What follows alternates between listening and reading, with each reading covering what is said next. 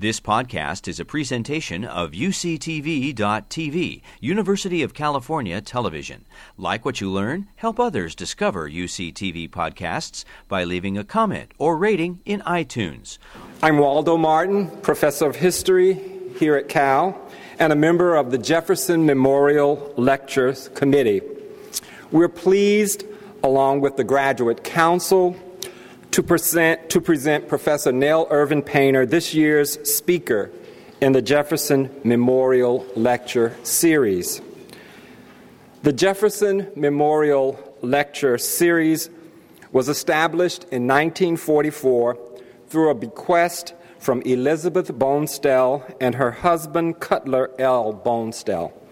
A prominent San Francisco couple, the Bonestells cared deeply for history and had hoped that the lectures would encourage students, faculty, scholars, and those in the community to study the legacy of Thomas Jefferson and to explore values inherent in American democracy. Past lecturers, Ambassador Jeane Kirkpatrick, Senator Alan Simpson, this is a text, um, Representative Thomas Foley, uh, Walter LaFeber, Archibald Cox have delivered Jefferson Memorial lectures on early American history, about Jefferson himself, and on American institutions and policies in politics, economics, education, and law.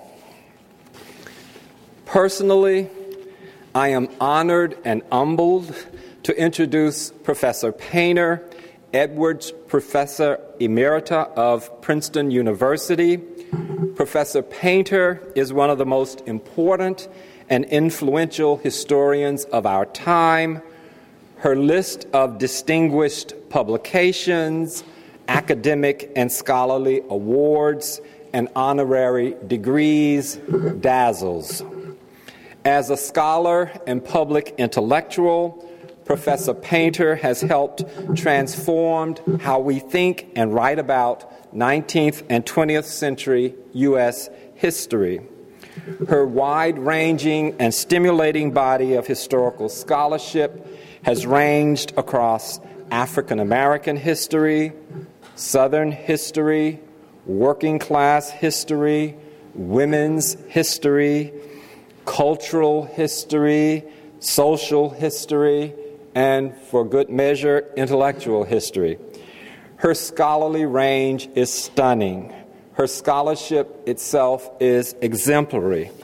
Because of her powerful work, we now see 19th century black immigrants, black working class radicals and communists, the late 19th and early 20th century, Sojourner Truth, enslaved women, and, yes, white people in fresh and revealing ways. Those of us who make it a point to read her work, including her strikingly perceptive essays, articles, and reviews, delight in her historical sensibility, her erudition, her rigor, her insight, and her inviting prose. Those of us who know Nell personally marvel at the commitment to teaching and to the training of future historians and scholars. Both of these have earmarked her path breaking career, a career that took her to the University of North Carolina at Chapel Hill and the University of Pennsylvania before Princeton. Many of her former graduate students have gone on to illustrious, illustrious scholarly careers in their own right. Nell's mentorship is not only exceptional, but legendary. A genuinely cool and deeply humane person, Nell has modeled intellectual generosity, graciousness, and rigor. At critical points in the careers of many historians, like myself, Nell has provided not only verbal encouragement and sage advice, but she has also provided substantive and helpful criticism. necessary criticism. For that, her mentorship, and the in- inspiring example of her work and her career, we are all indebted. Nell Irvin Painter, as they say where I come from, a proud and brilliant black woman, pointed the way. Today, having retired from her Princeton gig, Nell Irvin Painter is reinventing herself becoming an exciting visual artist, sporting a 2009 BFA from Rutgers and a 2011 uh, MFA from the Rhode Island School of Design. With her BA in anthropology from Berkeley, her MA in Afri- African history from UCLA, and her PhD in American history from Harvard, she knows a thing or two about credentials. Not bad as my down home friends would say, for a true home girl, a graduate from Oakland Tech's gifted and talented program. This afternoon, Professor Painter will be speaking on and illustrating why white people are called Caucasian. Now,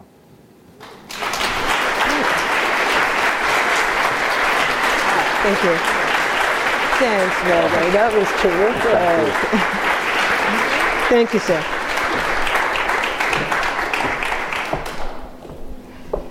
Well, thank you so much, Waldo.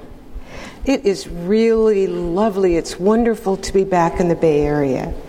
Haven't been here since last year. My father, who's now 94, who spent his career in Lewis Hall as the chief technician of chemistry, last year came uh, to New Jersey, so we haven't been coming back as often as we did before. Uh, I want to thank the uh, Jefferson Lecture Committee for bringing me here from Newark and for giving me the chance to talk to you and see old friends and some new friends. So, this afternoon, my talk has three sections. One is an autobiographical section, fairly short. I want to tell you something about my process. Uh, the second part is the actual body of the lecture with the illustrations which I made especially for you. And then the last section is very brief. It has just one image, which the Georgian uh, National Museum very kindly let me use without making me pay for permission. So the question of why are white people called Caucasian lies at the foundation of my, 19, my 2010 book, The History of White People. People ask me, why did you write that book? And I said, I wanted to understand why white people are called Caucasian. I started working during the Chechenian wars of the uh, late 20th century, and I thought, why are white people called, why are American white people called Chechens? And so the book came out of that. So um, the book took many hundreds of pages. It's a very visual book because I wrote it while I was in art school. Uh, but it's fundamentally a history book rooted in an archive of words. Its research came out of the Princeton University Library, and I actually dedicated the book to the Princeton University Library. In the book, Johann Friedrich Blumenbach, 1752 to 1840, uh, who plays a central role in the question I'm asking, uh, also has nearly an entire chapter.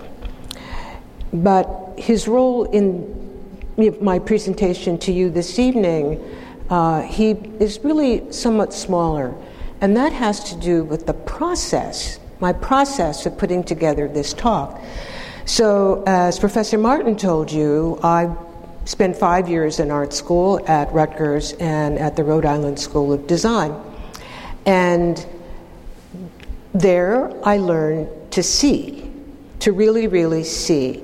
And the process of making an image, whether you make it with your hand, which I do, or you make it with your computer, which I also do, and the images that I'm going to show you this afternoon are digital images that I made in my computer.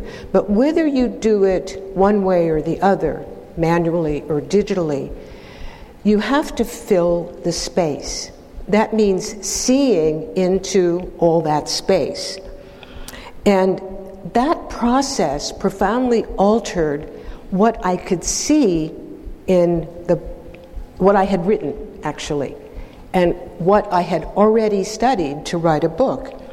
So for instance, the skulls now occupy a much more important place than before because I looked at them and I looked for them with an artist's eye, not simply looking for words.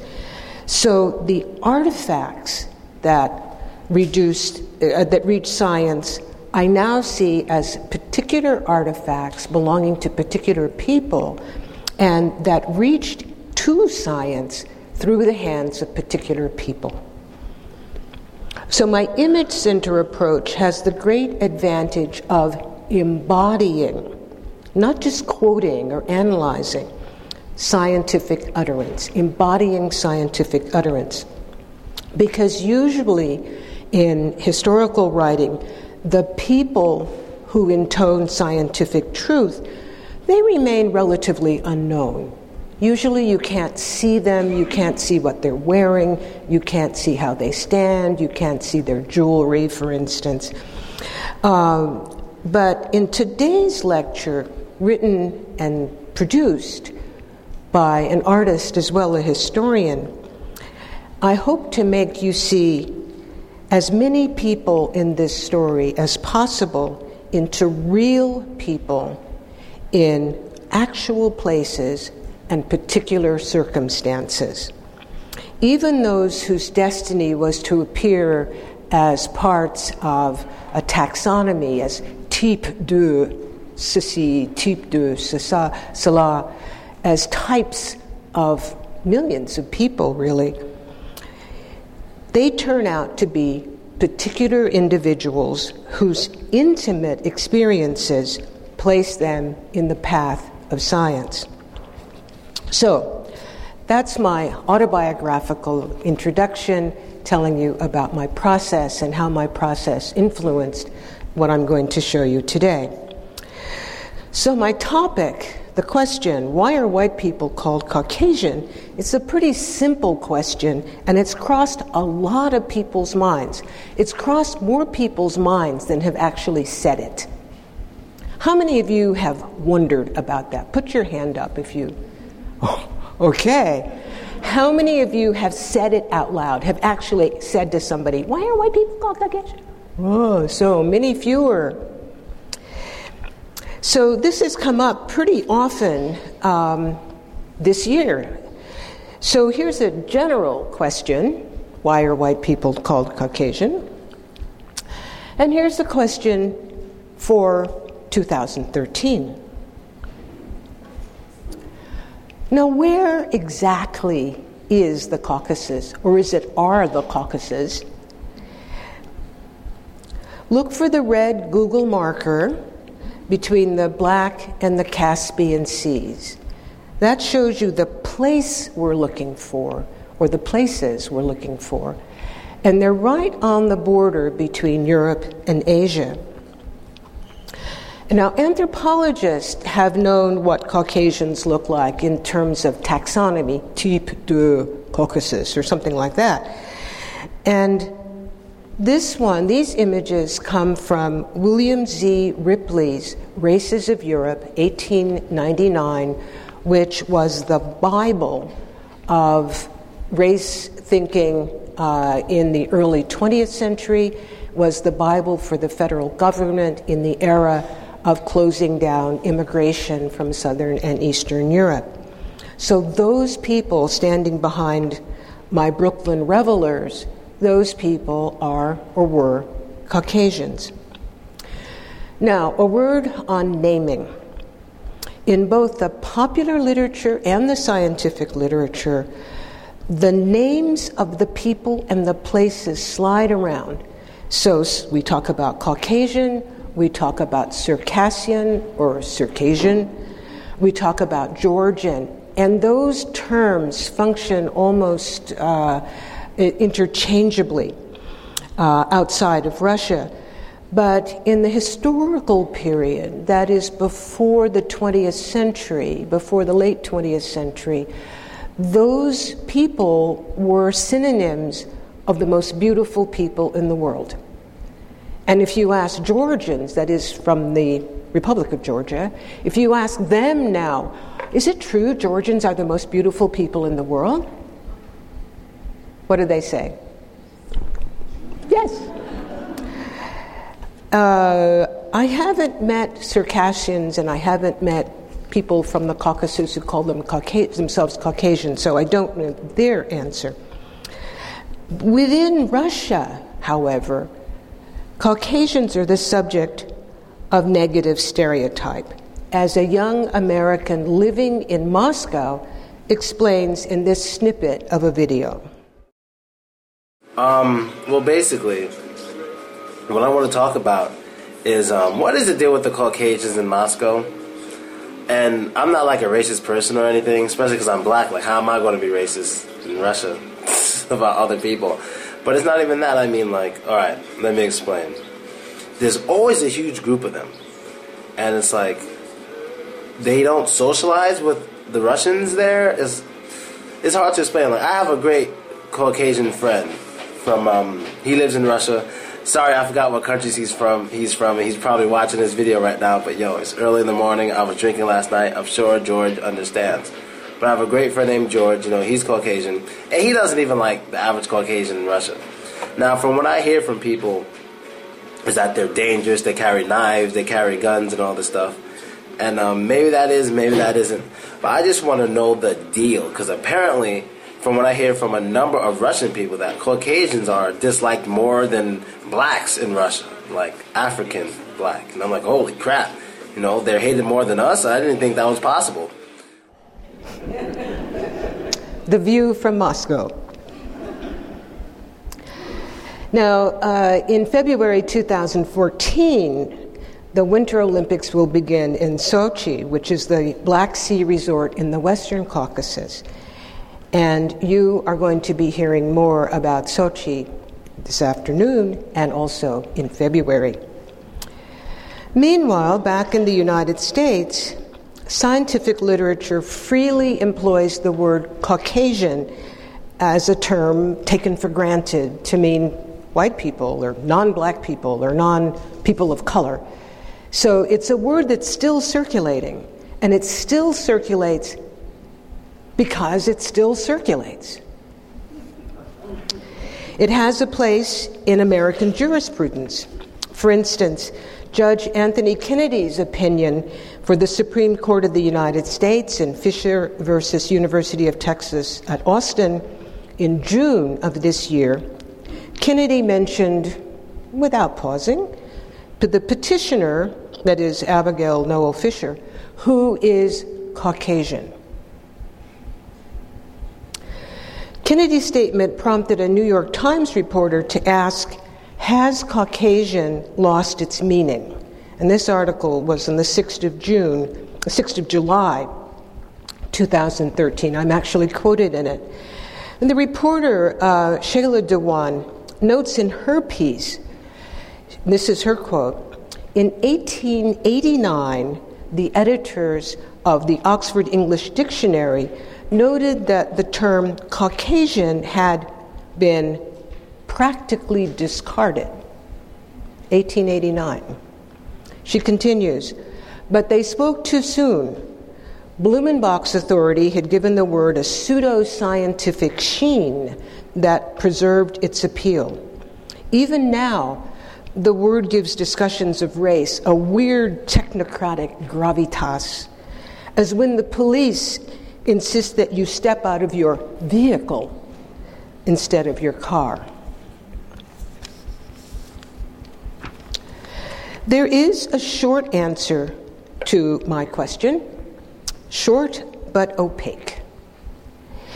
In the late 18th century, Johann Friedrich Blumenbach an 18th century German scholar, assigned the name to people living in Western Europe, to the River Ob in Russia, to Northern Africa, and to India call them Caucasian. It's a large group of people.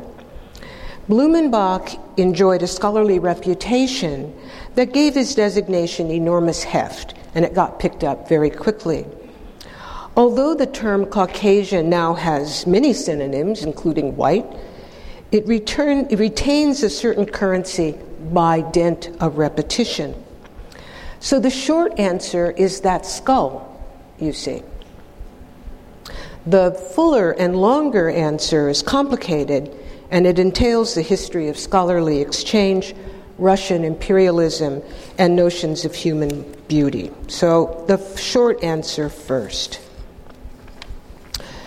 Johann Friedrich Blumenbach, the father of physical anthropology, the father of scientific anthropology, called the people in Europe over to India, well into Russia, uh, and North Africa, Caucasians, because they were the most beautiful in the world.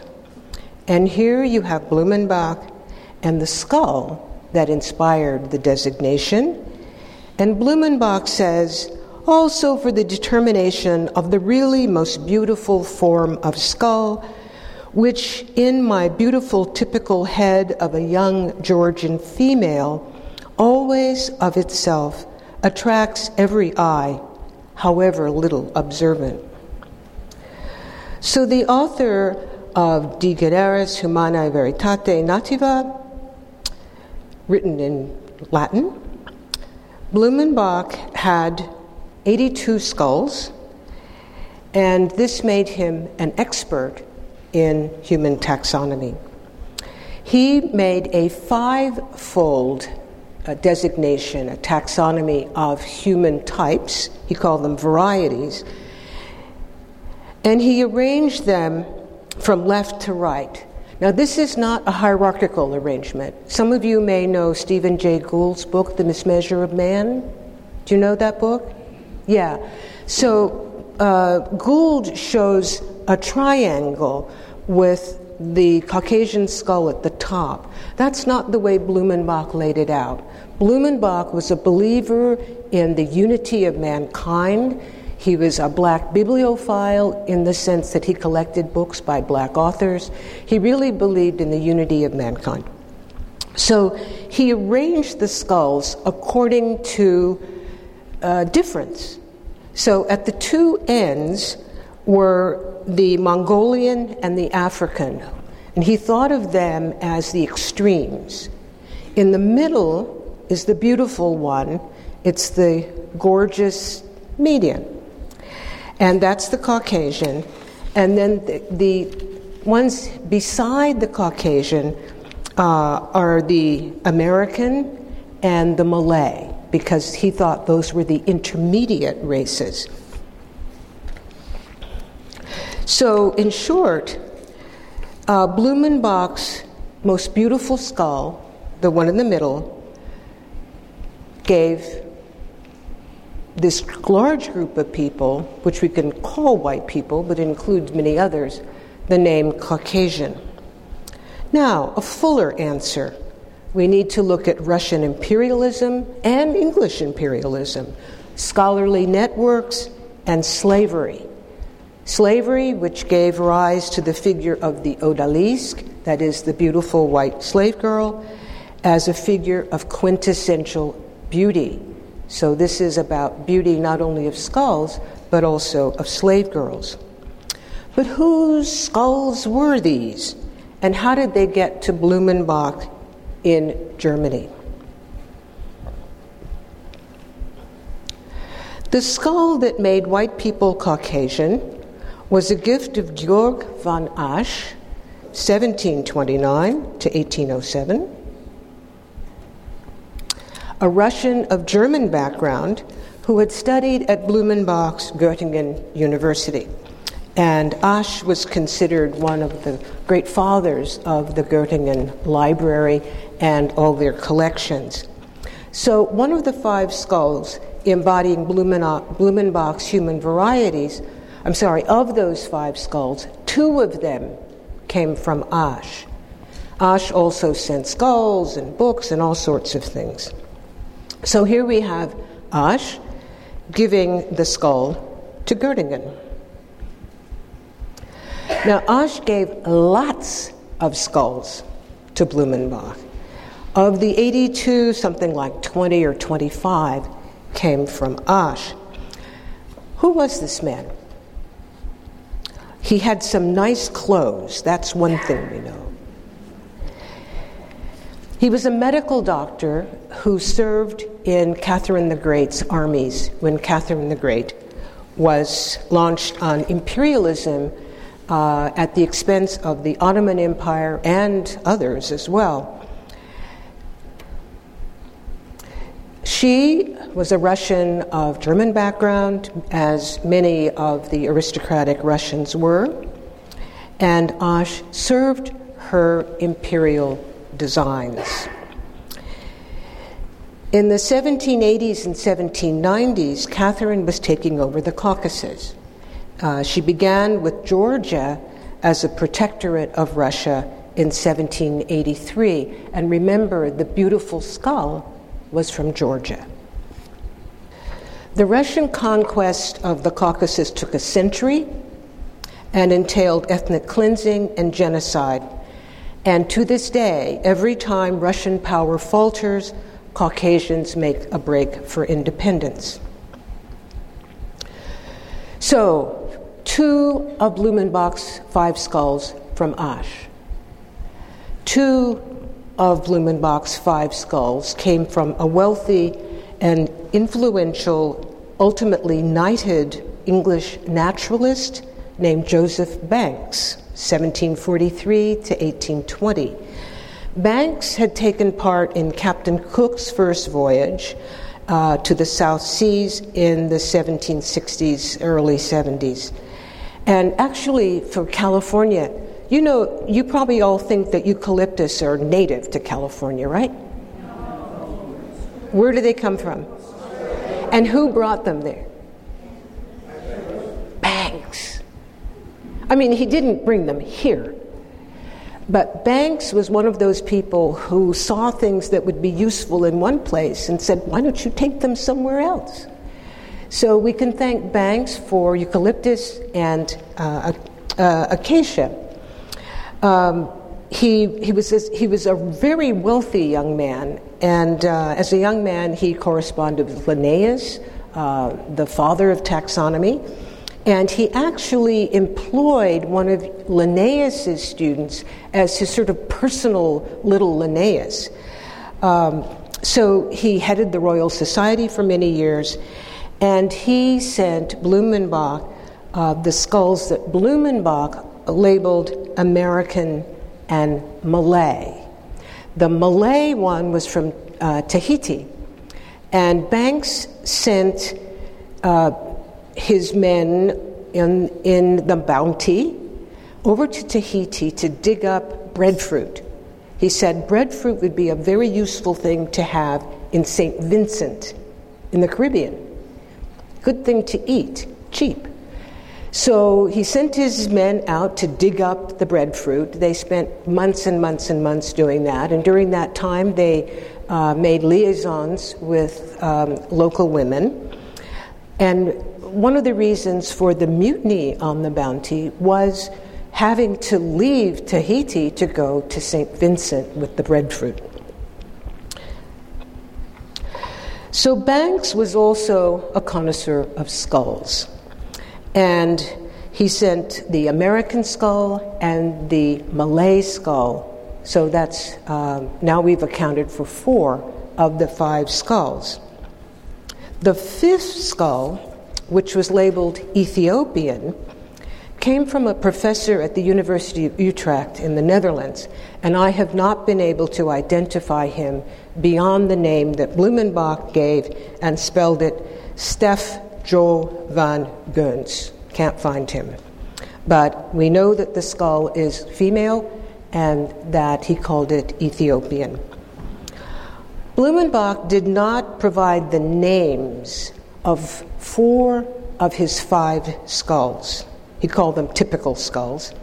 But he kept careful records, careful enough that the individuals begin to emerge if we look more closely and bring together the images and the words.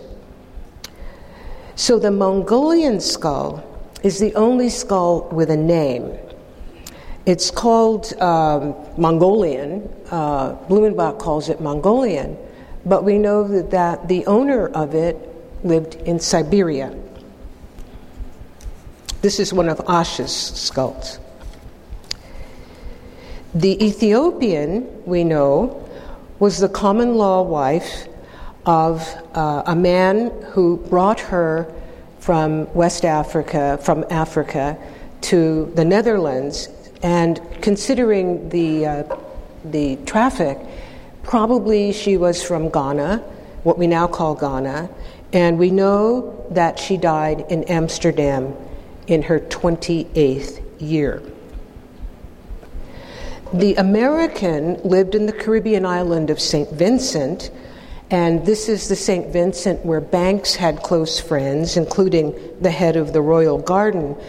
So uh, we know that the Carib chief's bones were dug up for Banks and then sent to Blumenbach.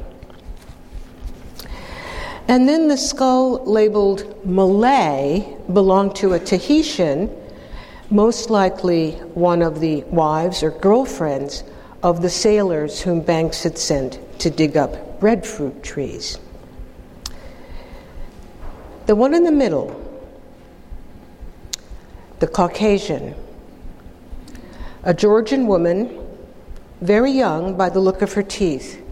Do any of you know what used to happen to women when they became pregnant? What happened to their teeth? Lots of cavities and fewer teeth. So, before the age of fluoride and good dentists, when women got pregnant, they very often lost their teeth. This woman has all her teeth. This is a very young woman whose fate was exceedingly unhappy. A young Georgian female after her venereal sudden death, sent to the Theatrum Anatomicum for legal abduction. That is to say, after she died of venereal disease, a scientist boiled her down and sent her skull to Asch, and Asch sent it to Göttingen, to Blumenbach. The Georgian's death through sex and Blumenbach's linking of Caucasians with beauty belongs to a longer tradition. I don't know when the tradition started. I know it goes back to the 17th century in Western Europe. I suspect it may be of Ottoman or Iranian um, beginnings. Now, remember Blumenbach's hymn to the beauty of his Georgian skull? Really, the most beautiful form of skull in which my beautiful typical head of a young Georgian female. In this regard, Blumenbach joined a tradition dating back to the 17th century that called Caucasians, Circassians, uh, or Georgians the most beautiful people in the world. And this, at least in that part of the world, is a tradition that lives on.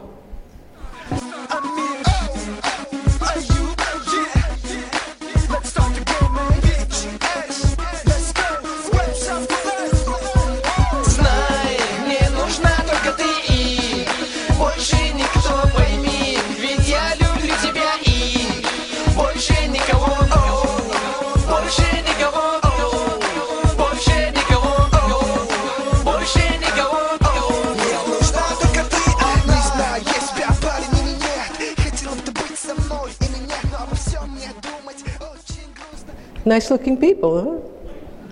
And young.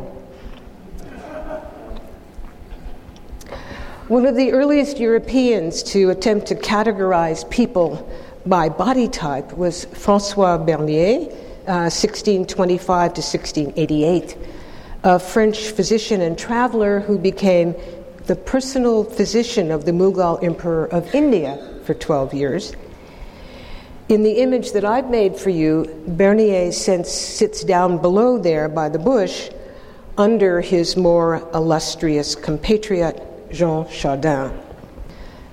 Bernier's 1684 publication Nouvelle division de la Terre par les différentes espèces ou races qui l'habitent is considered the first post classical classification of humans into distinct races.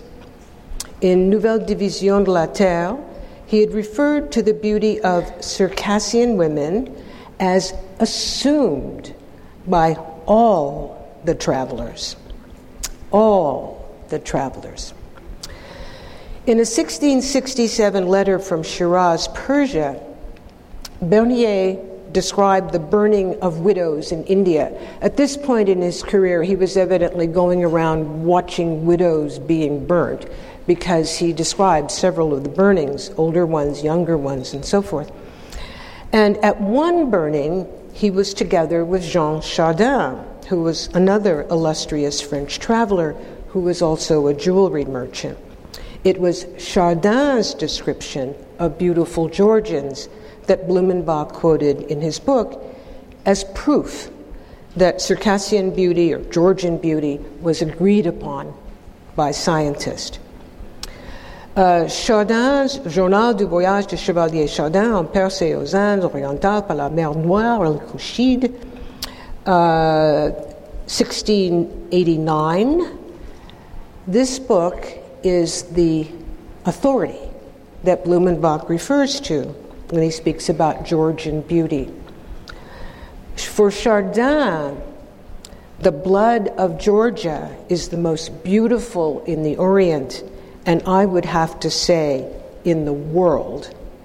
For I have never noticed an ugly face of either sex in this country, and some are downright angelic. Nature has endowed most of the women with graces not to be seen in any other place. I have to say, it is impossible to look at them without falling in love with them. And this is a quote from Chardin. And Chardin is together with contemporary Georgians, that is, Georgians of our time, uh, and also the most famous Georgian of the 20th century, Joseph Stalin. Now, by the time Blumenbach wrote in the late 18th century, Chardin's view was commonplace.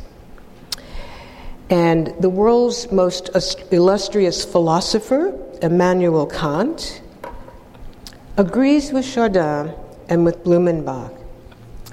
In Observations on the Feeling of the Beautiful and the Sublime of 1763, Kant says Circassian and Georgian maidens have always been considered extremely pretty by all Europeans who travel through their lands. And Kant goes on to repeat something that appears over and over and over again in this literature that the Caucasians, the Georgians, the Circassians sell their children, particularly their girls, to the Turks and to the Arabs and the Persians because, for, for reasons of what we would call eugenics, that is, to beautify the race. And then Kant and all the others slime the Turks by saying they really need it. Exactly. Now, uh, much better known in the English speaking world was uh, a traveler and Cambridge professor named Edward Daniel Clarke, 1769 to 1822. Clarke uh, wrote Travels in Various Countries of Europe, Asia, and Africa, first published in 1810, but republished and revised and republished and revised republished in the United States as well. So Clarke was a much better known authority in the United States on this issue than Kant or Chardin or Bernier. And for Clarke, uh, again, uh, as an eyewitness, he also testified that the women of the Caucasus are the most beautiful in the world.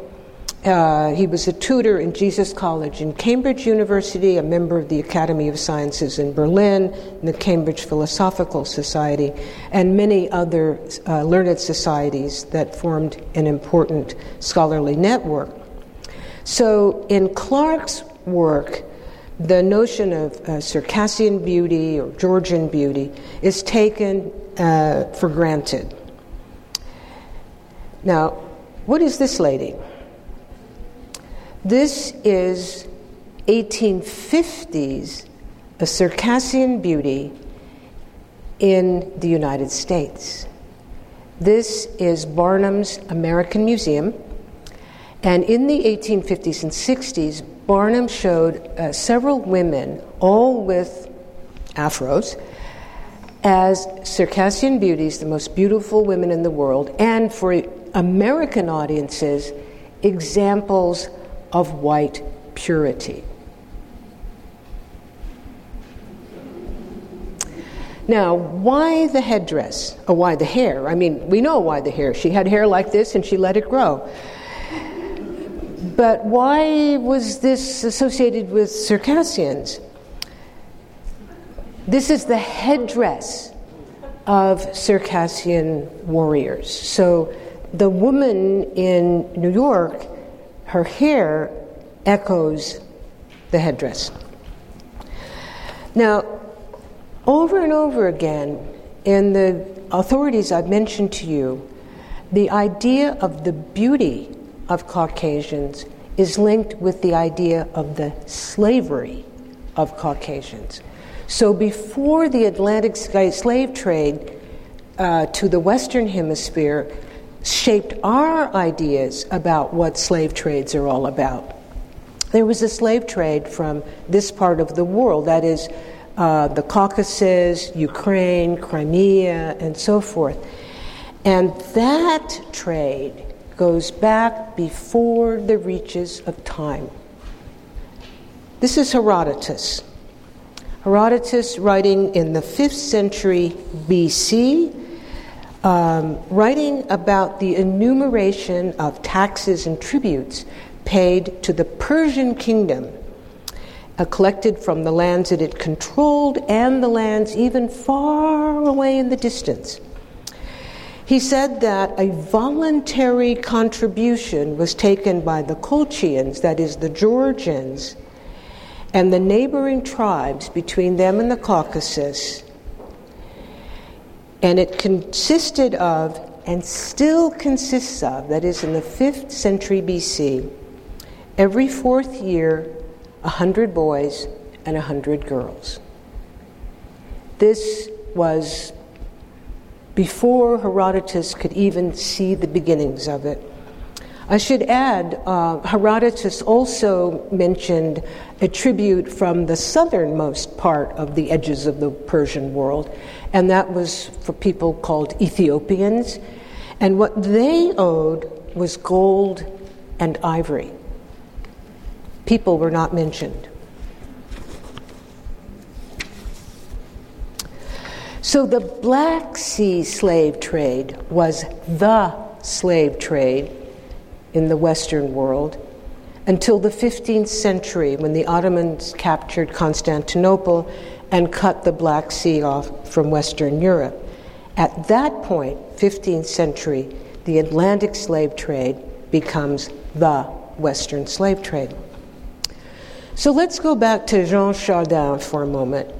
His famous words of 1689 actually described a familiar experience in the Black Sea in the 1660s. This was Chardin who was in the, um, in the cameo there.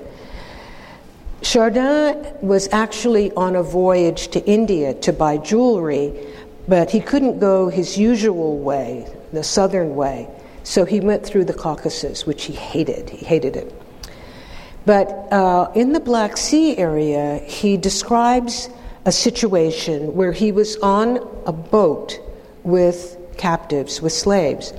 And he talks about one particular woman who was 25 with a smooth, even, lily white complexion and admirably beautiful features I have never before seen such beautifully rounded breasts. That beautiful woman inspired overall sensations of desire and compassion. Now, it turned out that on that voyage and on that boat was a Greek trader, and Greeks handled that long standing Black Sea uh, slave trade. So Chardin tells us what people cost. He says in crowns, I have translated it into pounds so you can get a, a sense of what we're talking about. Pretty girls aged 13 to 18 went for about 60 pounds. Plainer girls for less. Women went for about 36 pounds. Children from 9 to 12 pounds. Men aged 45, uh, 25 to 40 for about 45 pounds. Those older only about 24 pounds to 30 pounds.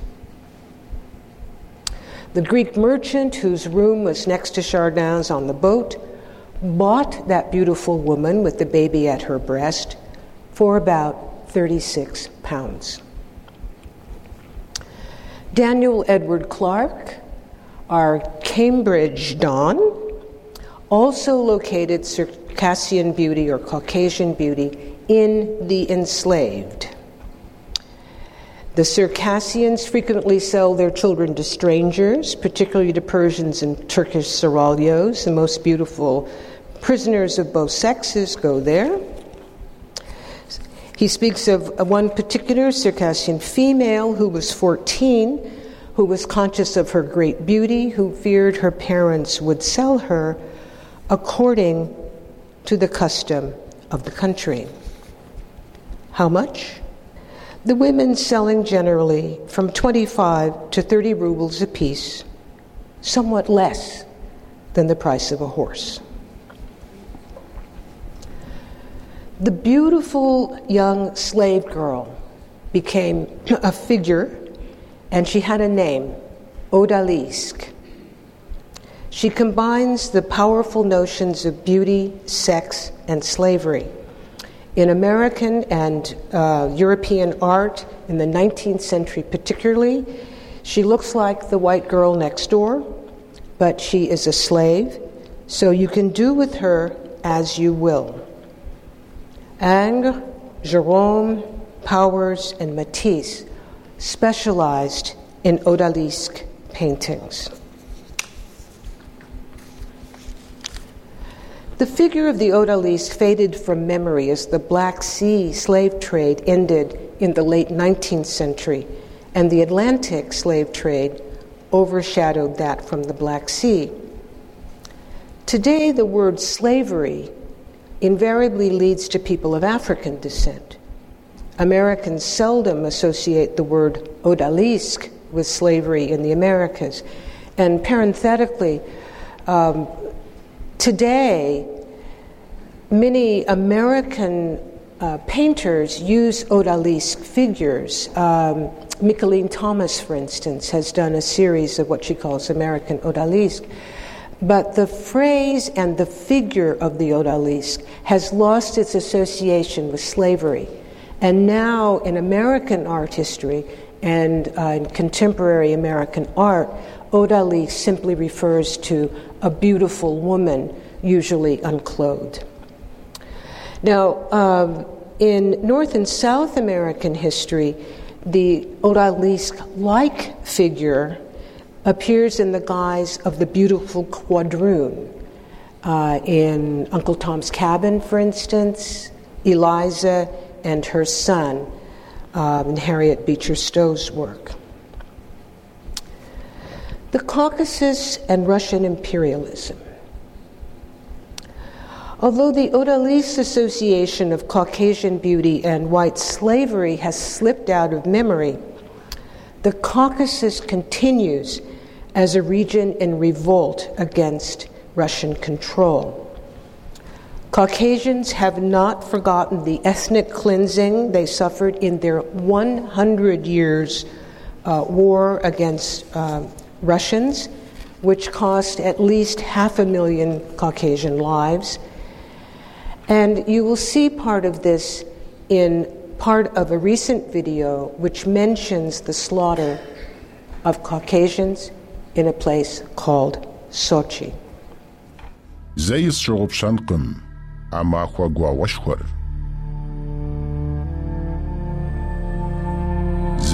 shankum, siyanim yinagur yipsasikir. Shogob shankum, kakhwa kazakir.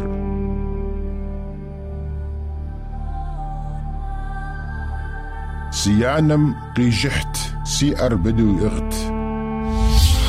قصاخر سيانم قيجحت سي أربدو إغت وجيات دياوج يتو قاقواو حاد زقنم خدو ورسدزم قزافاغوم دخازات سيانر نخبو زبثجرت يبهجا بثنخرة باو بابشو قزافو سري سشنت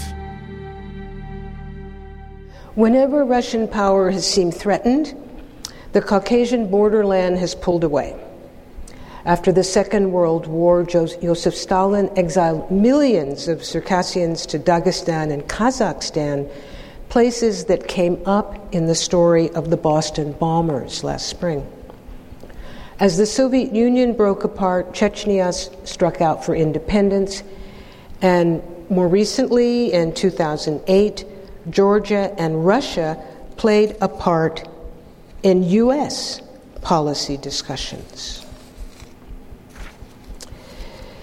In conclusion, Caucasian is only one term for people of European descent. The word used depends on the context and the group taken as its opposite who is speaking, to whom, when, where, and for what purpose. The use value of Caucasian depends on its use, not on any basis in biological fact. The term Caucasian for white people grows from three main roots. One root lies in the history of imperialism, especially the Russian campaigns of Catherine the Great and her army, and the German trained medical doctor, Georg von Asch, who sent so many specimens to Blumenbach. British imperialism also played its part in the person of Joseph Banks.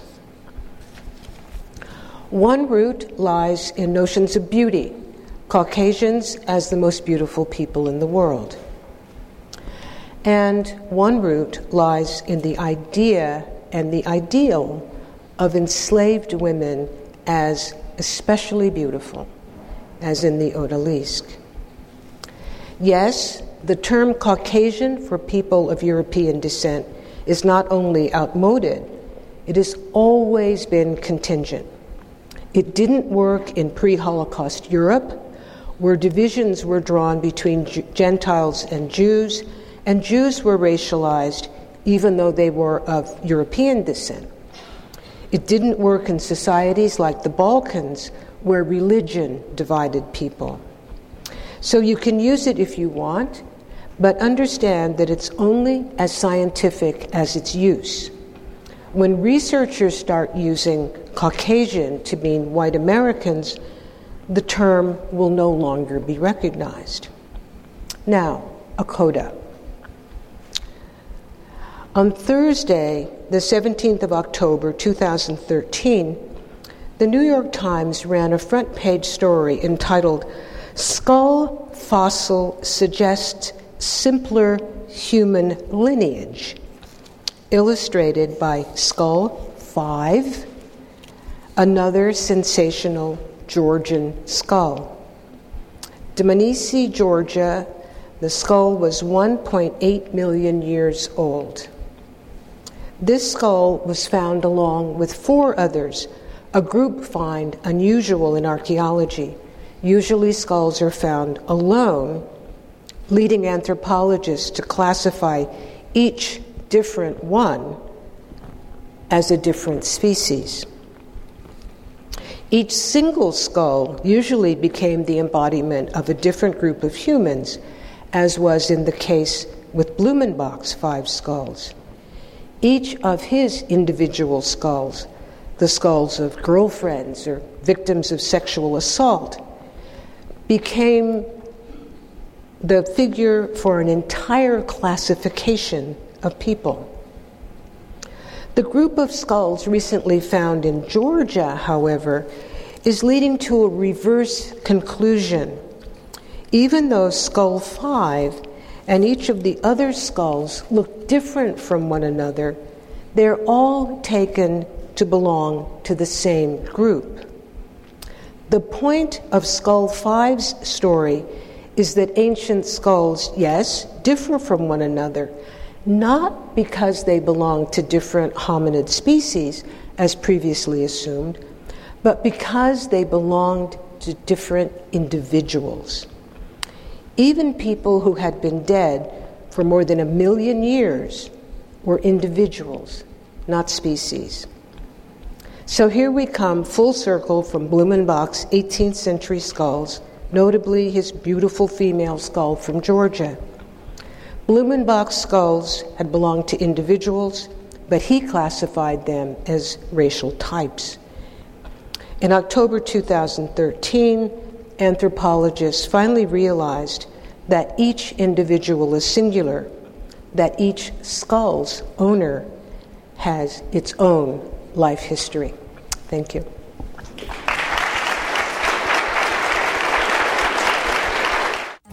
You've been listening to a podcast by University of California Television. For more information about this program or UCTV, visit us online at uctv.tv.